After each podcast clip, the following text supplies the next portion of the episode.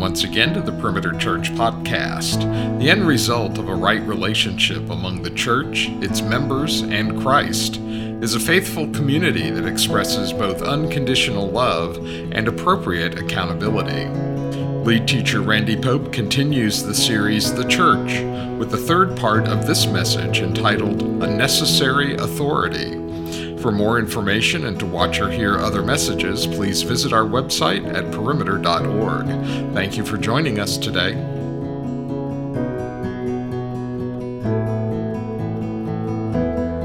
We turn our hearts to you right now, and uh, we're, we're just a people that are coming from so many different places, so broken in so many different ways. And, and Lord, we know that that which brings healing to our hearts and lives is is all bound in truth as we embrace and follow and observe what you have to say.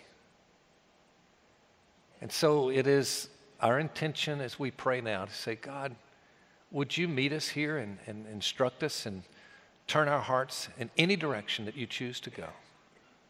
And we pray, Father, that as a result, that certainly we would find the freedom that truth brings, but as we always pray, God, let it be not just so we can enjoy that freedom, but that we might more effectively serve you and honor you. So bless this time, we ask, in Jesus' name. Amen. We're in a series, it's on the church. It's called The Church. I know every week we have a lot of new guests with us, and we welcome you.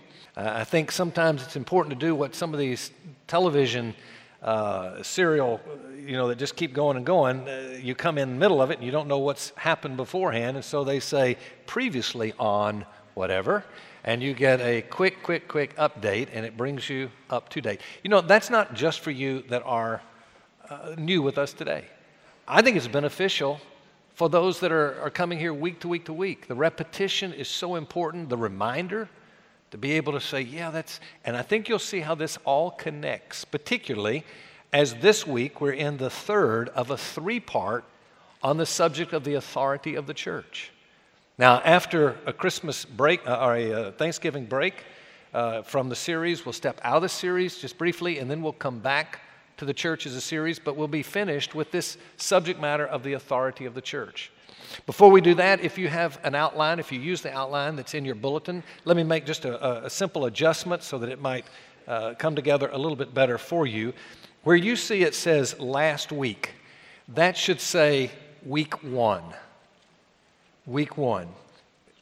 And then go to the third point, and the third point, right before the third point, put last week. And then you'll see where this week comes in. You can follow that a little bit better.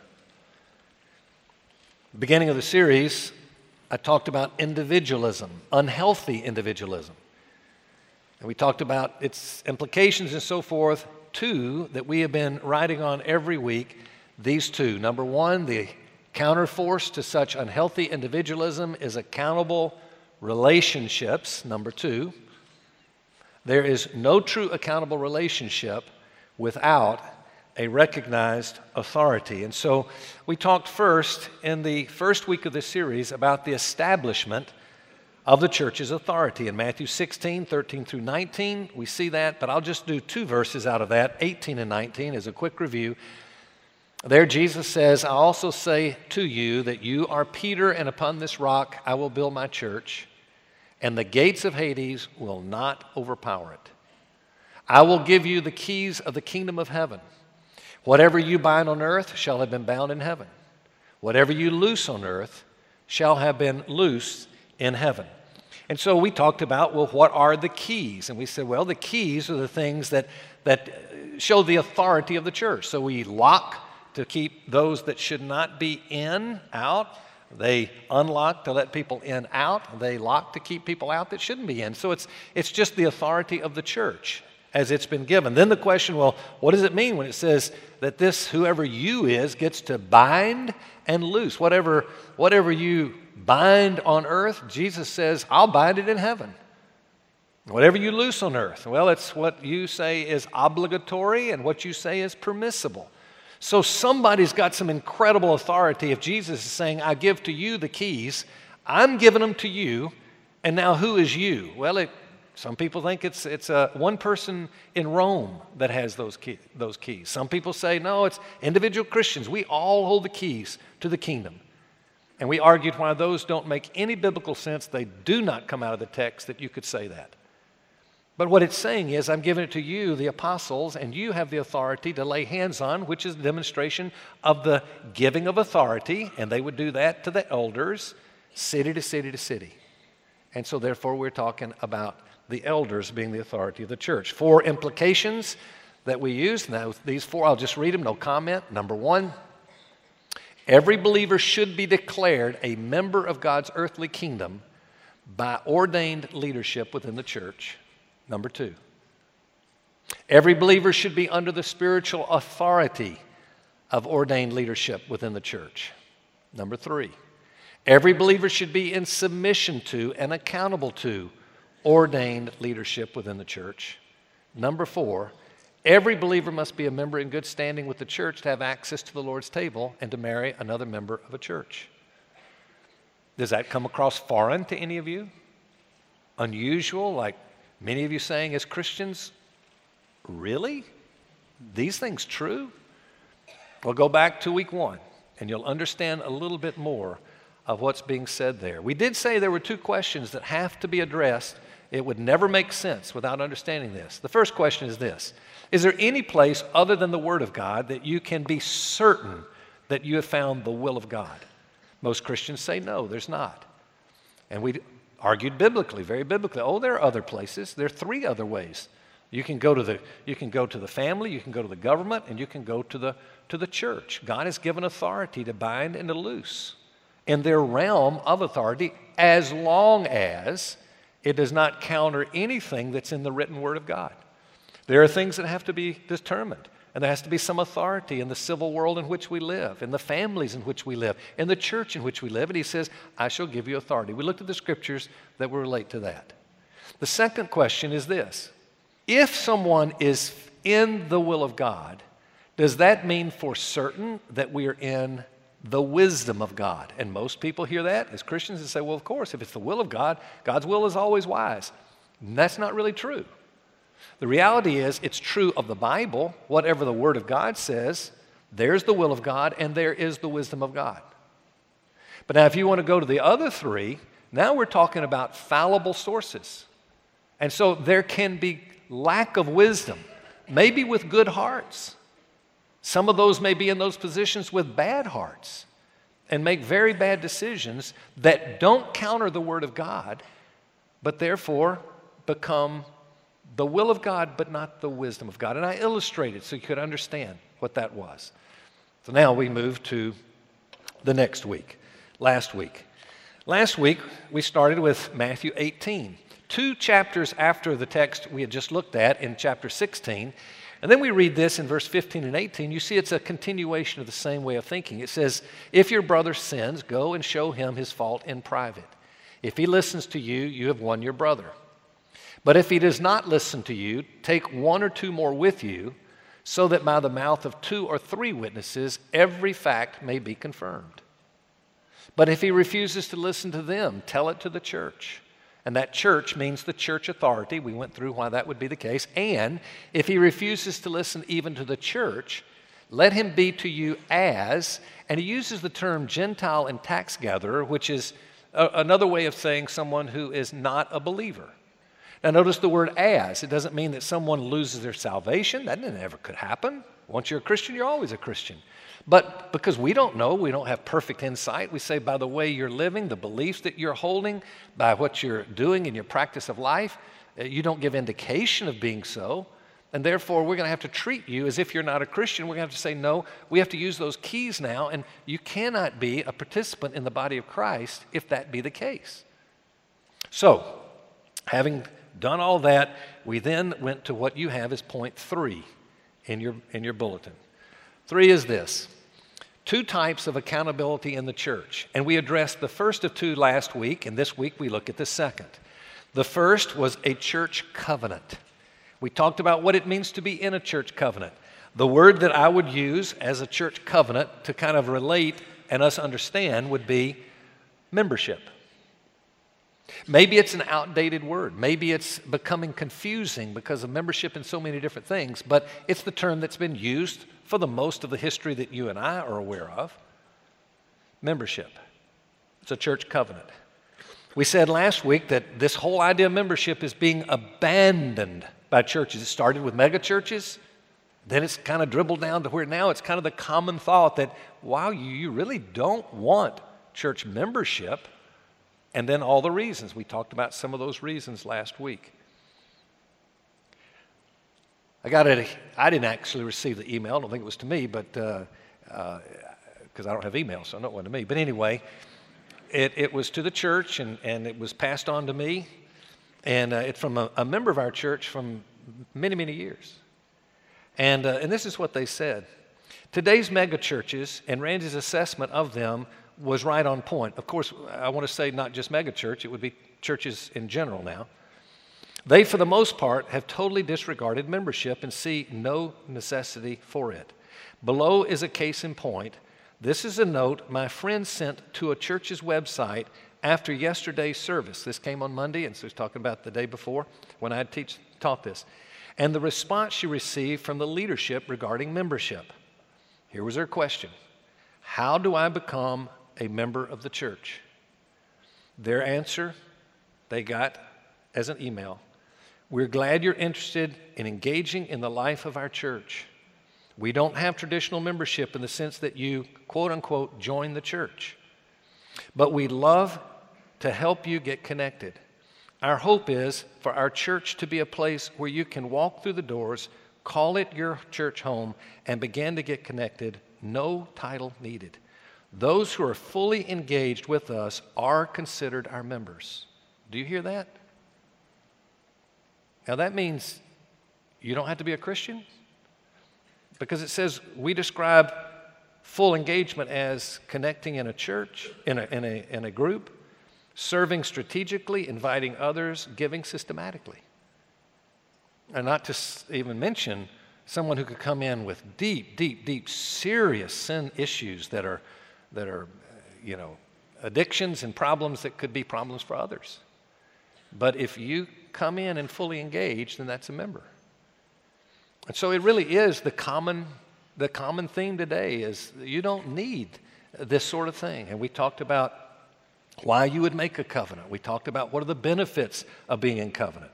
Then I closed last week asking, what if you had the choice? Which would you choose? If you could be in a church that had discipline, meaning they had the authority of the church, well understood, but they used it in an abusive way. So they did abusive discipline. Abuse doesn't necessarily mean, oh, it's abuse just because I disagree with you, but truly, if others would look in and see and go, that is abuse, then there's your first option. Number two option what if there's just no discipline whatsoever? There's no membership, Nothing. Here's my counsel I'd say to somebody who found in a church discipline, but it is abusive discipline, run. Get away from that church. That is a bad place to be. Number two, what if it's just no discipline? There's no membership, there's nothing. My counsel, I'll tell people anywhere, I'd say leave the church. I wouldn't, I wouldn't want to be at a church that I, there was no I, I don't now have an authority of the church somewhere that's for my, I, no, I, I, wouldn't, I wouldn't want that. But the point is that often there is a third option, and that third option would be where there is loving discipline. Not perfect discipline, we're fallible, but there is the effort to love and care for people, even as a parent would love their children by disciplining. Not perfectly, but they still discipline or as our Heavenly Father disciplines those He loves. He does it perfectly. We would want a church that does discipline.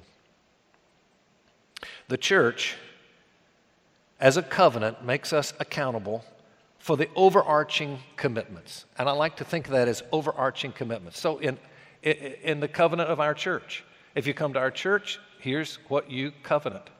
You covenant that you have a profession of faith in Christ. There, you, and so those that are in the authority of the church, a few people will say, hey, you know, tell us your story. We'd love to hear. But they understand enough of the faith that they can give a, a, good judgment to say, you know, you, you seem to have the criteria. You, you understand the work of Christ. It's not your own good works and so forth and so on. And they would say, come, enter into the church. But there's a second covenant piece or, or part of the covenant that you make, and the covenant is that would strive to keep the peace and purity of the church. If so, then we want you to come in. The third, that you would participate in the worship and work of the church. You're not just coming just to sit in church, but you're coming to say, I want to be a part of the body of Christ and be a part. Well, come. You come into the life of the church. What many people don't know is the early days of our church. When we started as a church, we did not have a good facility at all. In fact, most of you would never come in that facility. You'd say, uh uh-uh. uh Says enough just looking at it. I, I'm not going there. We didn't have money, so we didn't have programs. We didn't have the money to do programs. So we didn't have much to offer in terms of programming for kids and this, that, and the other. We didn't have staff. We just had me to begin with, and for the next couple, two, three years, it was maybe one or two others that became staff. But we didn't have a lot of people that were in charge that you could come to, and it just, it just didn't happen. But it was amazing how the church grew and how many people were, were coming. And one of the reasons that we found out that they were so hyped about it is because they found a unique group that was kind of, to use the military comparison, we were the Marines of the church. I mean, there we were few, but we were, we were, we were good people. We, we, we, had it, we had it strong. I mean, we were strong. And so when you look at our membership standards, they were, they were very, very, very significant. It was a group that informed us that they were going to come into our church and very confidentially, it was a Christian group, a religious organization, and they were going to do a survey of several churches, ours being included, said, We'll give you the results of the survey. And they walked around very anonymously without knowing. They said, Hey, we're from out of town. And they were all from out of town. Said, We're from out of town, and we're just taking a survey of your church. And some, are you a member? Uh, I just need to talk to them. Yes, I'm a member. Okay, good. Can I ask you a couple of questions? And so they had several questions. And one of the questions was, What do you appreciate most about your church? And the answer that came back, the majority answer was we appreciate the high standards of membership that our church has. Hmm. They had another question in there was what do you fear most about the future of your church? The majority answer was we fear that in time our church will lower their standards of membership. Do you know that it was only within a few years after that time that we as a leadership unanimously decided we need to lower the standards of our membership. If I were to put a period right now, you'd say, oh, oh, oh, you know, did you just compromise? What happened? You gave in? People weren't coming now? Not at all. In fact, when we lowered our standards, we lost members of the church. People that were in the church were upset and left. And the reason that we did it, though, was only for one reason. We said, it's not biblical what we're doing in our best judgment, we made decisions that's just not biblical. Because what we have, we have standards for membership, and we also have standards of maturity. You've got to be mature to come to this church. To check off this, this, and this, and this, you, have got to grown. You've got to have grown quite a while to get to there. And no wonder we were the strong and few. And we said, that's not right. So then we searched, well, what, is, what are the standards for membership? And we decided that it would be smarter not to bank on our youth and our understanding and our zeal. Why don't we go back in history? And we found out that the questions that we use have been used for hundreds of years, not just in one type of church, but in churches across the globe. And we said, why don't we go with what history has proven to be a biblical and healthy expression of what the covenant should be? And now it's those three things that we think that is what it means to be a member of the church. We walked through that. Now, this week, we come up with a second form. It's not just a church covenant that's needed for our accountability, there is, secondly, a faithful community. And I want to spend the rest of our time just looking at three characteristics of a faithful community. There are many others, I'm sure, but I think these three will help shape our thinking about well, what is this thing I need called a faithful community? The first of the three would be this a faithful community understands the essence of biblical fellowship. So, here I just need to open up just for a quick minute. Well, what is biblical fellowship? Surveys have told us that people come to churches and forever and ever and ever, the main thing, and I think it's probably still, I don't know, But the main thing people look for, they look for relationships. They look for this thing called fellowship. They want a place where they can come and feel at home and feel, I know these people and I'll, these are my kind of people. I feel good about blah, blah, blah. And that's kind of what fellowship has become. It's been whittled down to something that's very social, which is not the essence of a fellowship at all. It's a word koinonia, and it means something much different. I quoted from uh, Charles Colson's book, The Body, last week. I'll do it again. This is what he says. He said, but but the word for fellowship in the New Testament Greek, koinonia, means none of these. And he's described how it's so much now become social. He says it is something much richer. Literally, it means a communion, a participation of people together in God's grace. It describes a new community in which individuals willingly covenant. Isn't that interesting? Covenant to share in common, to be in submission to each other, to support one another, bear one another's burdens, as Paul wrote to the Galatians, and to build each other up in the relationship with the Lord. Biblical fellowship involves serious commitments and obligations. Fellowship is more than unconditional love that wraps its arms around someone who's hurting. It's also tough love that holds one fast to the truth and the pursuit of righteousness. True fellowship, out of love for one another, demands accountability. You see this exemplified in Acts chapter 2. If you go through from 41 through 44 or so, you'll, you'll see that. And, and it ends in, in verse 44 talking about how they held everything in common, which gives you a sense of, of this idea of fellowship where we say, man, we are living as a people together. Now, let's go to the second characteristic. Second characteristic the faithful community. A faithful community knows the importance of here's an interesting term one anothering. One anothering. It's found throughout the New Testament. In fact, I did a search. I could not tell you, I couldn't spend the time to give you all the ways that it's used, but let me just read through the list of a few, okay? Here's what I found. In the scriptures, it says, Love one another, be devoted to one another, be of the same mind with one another, build up one another, accept one another, warn one another, admonish one another, confess your sins one to the other, care for one another, serve one another, submit to one another, teach one another, comfort one another, encourage one another, pray for one another, bear one another's burdens, and the list goes on and on. So you see in Scripture, there's this ideal that's presented that says, look, family of God. We are together. We're a family. We, we've got our citizenship somewhere else, and we've come into this massive world that is much different than who we are. They hold different values, and we need each other. And so we don't just need to live it alone. We've got to have each other in such a way that we say, you know what? I'm okay here because I have others. I have my Jesus, but I also have his people. It's just designed to be that way. David Watson writes this way He says, It is all very well for Paul to say, don't let the world around you squeeze you into its mold. But if you are on your own, it is frankly impossible to defy the materialistic and humanistic pressures of society on every side. See, God designed us. He did. He designed us to need each other and to depend on each other. There's a text in, uh, in Ecclesiastes. I'll read it in just a second, but, but uh, you, have probably seen this text or heard it before. And it really is talking of life in general, but it's certainly true of the Christian life as well. And you're going to see in these verses, he's going to talk about how we need the assistance of one another, we need the comfort of one another, we need the protection of one another. This is how he says it.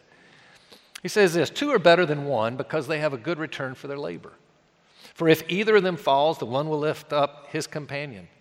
But woe to the one who falls when there is not another to lift him up. Furthermore, if two lie down together, they keep warm. Here's the comfort. But how can one be warm alone? And then you see protection. And if one can overpower him who is alone, two can resist him. And a cord of three strands, not quickly torn apart. There's a story of a man who went into a bar. I'll pause there. this is for old timers. If you're new, I won't even waste your time to. Doesn't it make you think? of Steve Brown, just in what I said. Teacher that used to be among us. Anyway, This man went into a bar. He goes in the bar and uh, saw very weak looking man, and so he picked a fight with him and he let him have it. Next thing he knows, he's, he's in the hospital. He comes to, and there's a buddy of his sitting there with him. The buddy looks at him and says, hey, well, what, what happened? He said, Man, I didn't know that guy had so many friends. There's some truth to that, isn't there? You think about it. Do you know we live in a world today in which there is an unseen presence? I do believe my next series, I've been thinking about this for months, that the next series that I do will, will probably be on the unseen world. Let me tell you, there's a, there is a demonic world out there that's as real as the angelic world. We love to think of the angels that are so present. But let me tell you, there is an enemy there too. And that enemy is given everything that that enemy can give to destroy and to hurt his family, the family of God. Not his family, but the family that he hates so much, God's family, the family of God. Those invaders who've come now into a broken, torn out world and saying, Your citizenship is somewhere else, and now you're here trying to redeem and, and, and, and to help the broken and all the things that you're trying to do and healing and all that. You're not going to do it because we're going to fight you. And Christian after Christian thinks, Well, you know what? I think I can handle that pretty much by myself. Do I need the prayer coverage of others? Nah, probably not. It's not a big deal. What you see is what you get. It's not true.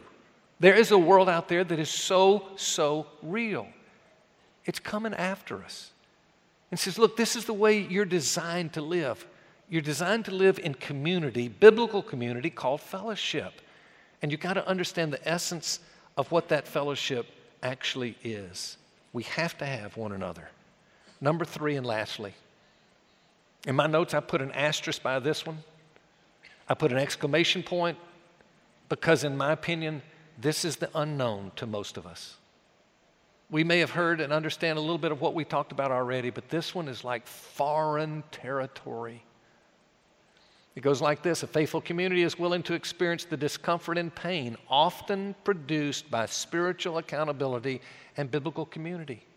So tell me this how many of us are saying, how can I find some good discomfort and pain? I mean, none, we've got enough of that coming at us without looking for it. And so you're saying, wait, you mean go towards something called biblical fellowship that's going to bring discomfort? It's going to bring pain? You mean you voluntarily do that? Why would you do that? To survive. That's why you do it. You do it to survive. Any good coach knows that. If you're a football fan right now, you're in the middle of football season, and you know that a good coach is going to make every player go through experiences of pain and discomfort to get them to the place of victory they're looking to get to.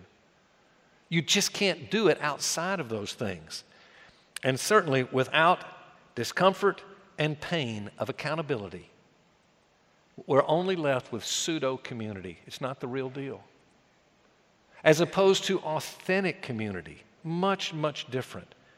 Always requiring truth, which often, often hurts. One author puts it this way When people submerge their true feelings in order to preserve harmony, they undermine the integrity of a relationship. They buy peace on the surface, but underneath there are hurt feelings, troubling questions, and hidden hostilities just waiting to erupt. It's a costly price to pay for a cheap peace. I don't know how many of you are familiar with Scott Peck. Years ago, I read, read his, uh, his book on a different drum. Some of you have probably read it, it's pretty well known. And that, this is what he says. He says the only antidote to pseudo community is chaos, where hurts are uncovered and hostilities are revealed. And this is the way he describes it. He puts a, a, a mountain ridge and so if you're looking at me this way, moving in this direction, you, you start climbing, you get up to this little mountain ridge. And it's pretty nice up there. You, you can see a little bit. It's kind of pretty. It's nice. Okay. And he calls that pseudo community. He says, but then you look and you peer up, and there's this mountain range that's up above you, and you realize that now this mountain goes down and goes into this valley, and he calls that valley the valley of chaos that then takes you up to a mountain peak that's very high, and he calls that true, authentic community. And says what happens is, is we get stuck on that, that little mountain ridge, and it's, it's actually okay. It, it kind of works. But if we ever see the real deal, we look up and go, that's where I need to be right there. This describes a lot of marriages, I'm sure. They're not horrible marriages, but it's just pseudo community. It's just like we're just kind of keeping it there and then let it stay, and you know, and, and we find great comfort in looking down into the valley of chaos and say, at least it's not there. And then what happens is we realize we can't stay here. Here's the way it might happen with us. Carol, she may come to me and she says, she says, Randy, we need to talk. Oh, I hate those words. I know what that means. It means somehow we're stuck on a ridge right now that is okay. In fact, I'm really okay with it. I look and I go, this is really good. We got a good thing going, you know. And sometimes I look down at that valley and I go, oh, man, glad I'm not down there. A lot of people are stuck down there, aren't they? But she might point the direction of where we need to be and say, there's where we got to go. And before we ever get there, we're both crying. And, and I'm, I'm hurting because she's pointed out something to me that I'm just oblivious to, and I'm just kind of I'm in the moment of, hey, this is a pretty good community right here. I, you know, this, this pseudo community is not so bad. And the painfulness that has to be experienced, the pain that has to be experienced in that valley of chaos, but inevitably when we get to the, to the next ridge, we're hugging each other, we're smiling. It's like, wow, that is so much better than being stuck right here. I tell you, in order to do that, it's, it's going to require some unpleasant moments, some risk taking, some sometimes it's, it's pretty frightening. I'd make this as just a, a counsel uh, to any, if it's with a, somebody else, a friend, if it's with a spouse or whatever, when, when they're so willing to come and say, We need to talk. Please don't deny, don't rationalize, don't retaliate. Just simply listen and evaluate. So there are the three. Let me just close this out. I'm going to suggest that in this regards to, to fellowship, we need three kinds of friends. And I hope you'll just do a personal evaluation as you, as you examine where am I in, in this friendship type of questionnaire. Number one, Every person needs many special friends. And the more you can handle, the better. I mean, many special friends. I'm talking about people who they care for and understand that which is at least easily understandable. These aren't people that are going to know the inside of everything going on in your life, but they're people that you know, uh, hey, they're not going to they're not going to challenge bad behaviors at this point. We're probably not that close, but we're good enough friends that if I'm going through a hard time, they care enough to say, I'm here with you. I'm supportive of you. I'll help you in any way I can. And, and, and some of us, that's a, some have come new to this, this city, and you're going, man, I, I just wish I had friends here. Uh, that's going to be that's going to be the chore to find. All right, how do I find friends in this big place called Atlanta, a, a church, wherever? And many think, well, the answer is go to a, a small church, which I think small churches are every bit as good as big churches. But the reality there is that most people have their relational cups pretty full. And there are not so many new people coming in that are also looking. It's a challenge. People in churches want churches uh, to give them friendships. Uh, the church didn't do anything to give me any friendships. Folks, I've had to warn so many people, I am so sorry. This is going to be disappointing. The church cannot give you friendships. You have to earn friendships. And in friendships take time. It, it takes vulnerability. It takes a lot of things. But, but at least to find a, a company of people that you can say, hey, these people, they know me and I know them, and in time of need, they would pretty much be there for me. But we got to go beyond that. Number two, every person needs a few significant friends. It may be one, it may be two or three. But we need a few significant friends that we go, now these people, these are different than the special friends. These are significant. They will help me reach, I mean, the life values that I hold to. They will help me in that pursuit. They will accept me with flaws. Maybe not, maybe not perfectly, but, but they really do. They really love me just for who I am. And then there's the third. Every person needs the one and only one supernatural friend, and that's Jesus. We all got to have him. I, I, don't know how you make it without him. I, I know this. I came in just yesterday, and Carol Thomas says, Where you been? And I said, Well, I've, I've done two things. I'd taken a walk, and then I was just spending time with the Lord at home. And, and I told her, I said, You know what? It was a really important time for me, and it was. Because I just needed Jesus as my friend. And I said, Jesus, I got to be with you right now. I can't, I can't go alone. I got to have you now. And, and it was the sweetest of time just to say, I got a friend. And you know what? That friend, he knows me inside out. Why wouldn't he? He created me. But more than that, he's got to love me because look what he did at Calvary's cross. If you ever want to wonder, how do I find a real friend? Start here. I mean, just go to Calvary and say, look, look at the cross. Look what he did. He died for me. How will he not, with Christ, as he says in Romans, also give us all things that we need? Then we can just talk to him. Can take walks like I like to do and just take a walk and say, Jesus, just taking a walk with you now. Don't know what I'm going to say, what I'm going to think about, but I just want to bring you into it. Let's just have a walk. It's a friend. But it doesn't, he says, don't just let me be the end of friend. You need other friends. So you're going to have to earn that. Go after it, fight for it. Just need a few, but you need a few very significant. And, and it'll take you a lot of of other friends that are not so deep to probably find those one, two, or three that you need so badly. Wish I could hand them out and say, here it is. I don't know about you. How, how are you? Do you, do, you, do you have the supernatural friend to start with? And then are you going beyond that? Or is just my connection with the body of Christ is coming to a service and leaving? That, that's not going to build a friendship. Serve with people meet people, go to study the Word with them, find a group and, and, and, connect. In fact, I'll say this you want a very simple application? I say if you want to take the first two steps of discipleship, the first is come into covenant relationship with a healthy church.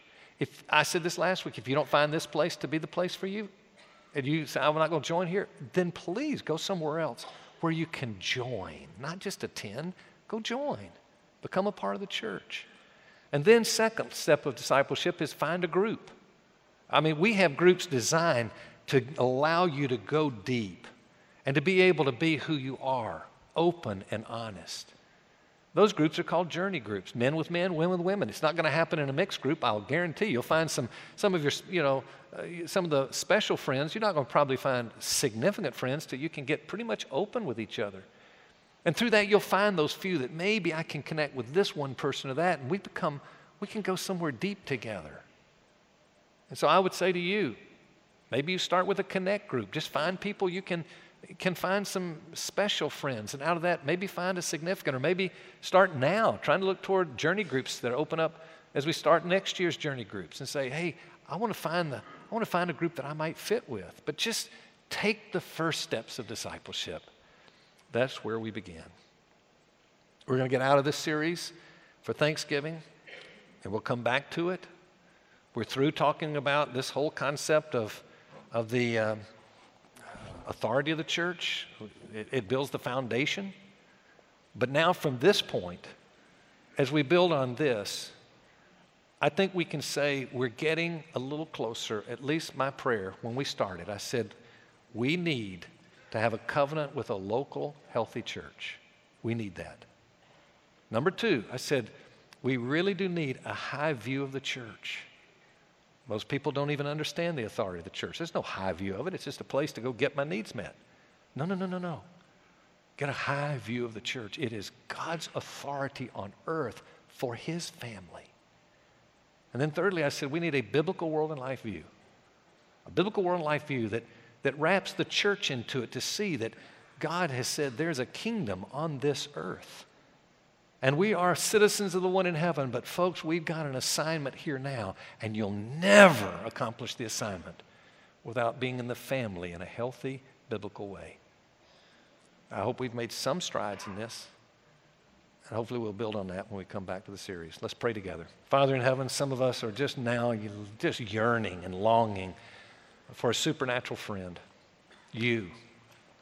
I pray you would grant that even now, as they might just get a glimpse of Calvary by your grace and that they would say, Oh, how I love you and I will follow you. Let hearts come to you even now. I pray, Father, for the many here that are saying, I'm lonely. I don't have, I don't even have many special friends. I certainly don't have significant friends. Lord, would you grant that? That they would have wisdom and you would just providentially push them to the right and then to the left until they bump into the right people at the right time. And will one day down the road say, These became human saviors for my soul. I pray, Father, that we might always long for you, knowing that you are the true Savior. Use your people to do your work. We thank you and we are glad that you've given us church. We pray it in Christ's name. Amen. Let's stand, let's sing together.